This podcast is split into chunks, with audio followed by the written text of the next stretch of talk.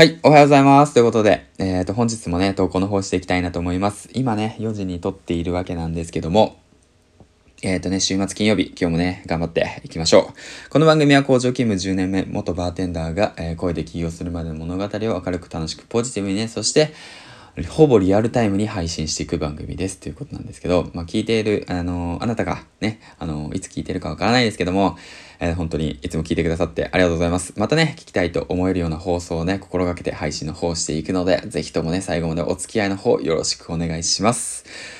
はい。ということでね、えー、っと、まあ今日もね、一日始まったってわけなんですけども、週末金曜日ですね、今日一日乗り越えれば明日、明後日休みという方が多いんじゃないでしょうか。はい。ということで、まあ僕自身なんですけども、育児休暇がね、えっ、ー、と、終わって、68日間の育児休暇が終わって、昨日からね、サラリーマンをやっているわけなんですけども、やはりね、えっ、ー、と、8時間、肉体労働、うん、っていう形で働いて、えー、いるわけで、まあ24時間の3分の1を仕事に使ってるってことを考えると、この8時間をね、いかに自分のそのために、自分のために、会社のためになるようなこと、そして将来の自分のことになることね、家族になるためにことを考えてやっていかなくちゃいけないなと、うん、改めて思いましたね。うん。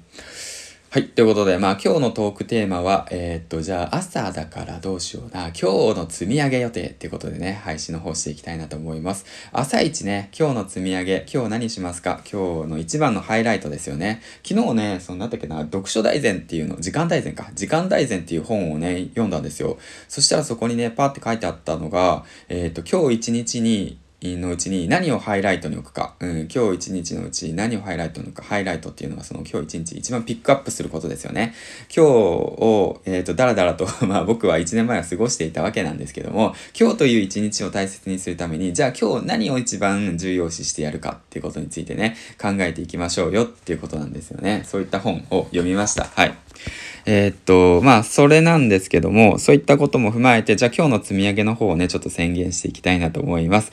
まあね、お前の今日積み上げなんて興味ないよって言って思う方いるかもしれないですけど、これね、結構重要なんですよ、皆さん。あの、宣言するしないか、結構重要ですよ。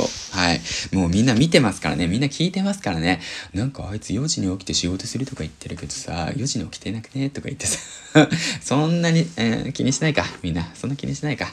まあ、まあまあまあ、でもね、ね、自分はね、あの、まあ、やるって言っていうことを決めたんで、それはね、宣言し続けていきたいなと思います。えっ、ー、と、たまに触るかもしれないけど どっちやねんって。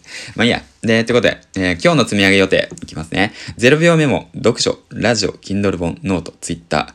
朝活を習慣させたらこっちのものを今週ラストコツコツ積み上げていきましょう。ということでね、Twitter の方を上げました。今日も積み上げですね。で、0秒メモの方はもう終われました。で、ラジオの方、読書の方もね、ささっと読書をして、で、ラジオの方今撮ってるわけなんですけど、これから Kindle 本とね、ノートの方をね、少し書いていきたいなと思ってます。はい、ということでね、まあ、今月の、まあ、目標みたいなもんなんで、は Kindle 本をね、制作するって形でやっていくことですね。で、まあそんな感じで今日一日の始まりを宣言していったっていうことなんですけども、で、これでね、新しい試みしようかなと思ってまた一つ、あのー、スタンド FM さんというね、そのラジオのプラットフォームがあるんですけど、スタンド FM のラジオのプラットフォームで、これからね、えー、っと、毎朝4時から5時ぐらいに、えっと、まあ、ライブ配信しようかなと思って、10分から15分ぐらい。うんうんうんうん。まあ、だからこれ今4時51分だから、まあ、10分ぐらいしようかな、この後って思ってます。はい。うん。まあ、これ、まあ、4時台、5時台、誰も聞かないだろうけど、うん、試験的にね、やっていこうかなと思ってます。誰が聞くねんって感じなんだけどね。うん。まあでも、あの、自分の声をね、リアルタイムに、えっ、ー、と、聞いてくださる人をね、少しでも増やしてみようかなっていう試みですね。はい、ということで、まあそんな感じで今日も一日明るく元気にやっていきましょう。最後にね、コメント返しの方行きたいなと思います。えっ、ー、と、Kindle 出版攻略ラジオ、杉兄さんですね。苦手なことは人にお願いするのはフリーランスにとって大事です。僕は仕事を外注化してから収入が上がりました。ってことなんですけども、あのー、やっぱりその苦手なことをね、人にお願いすることって大切で、えー、っと、このコメント言ってないよね、多分。言ってないよね。うん。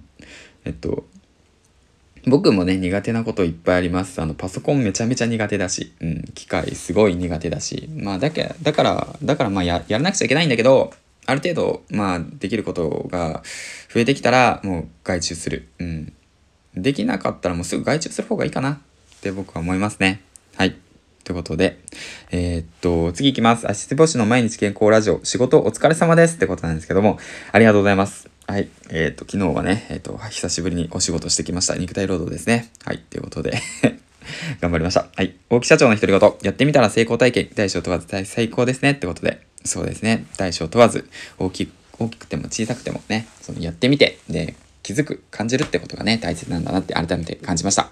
はい。ということでね、今日も一日、えー、と胸張って生きていきましょう。ということでね、最後までご視聴ありがとうございました。銀ちゃんでした。バイバイ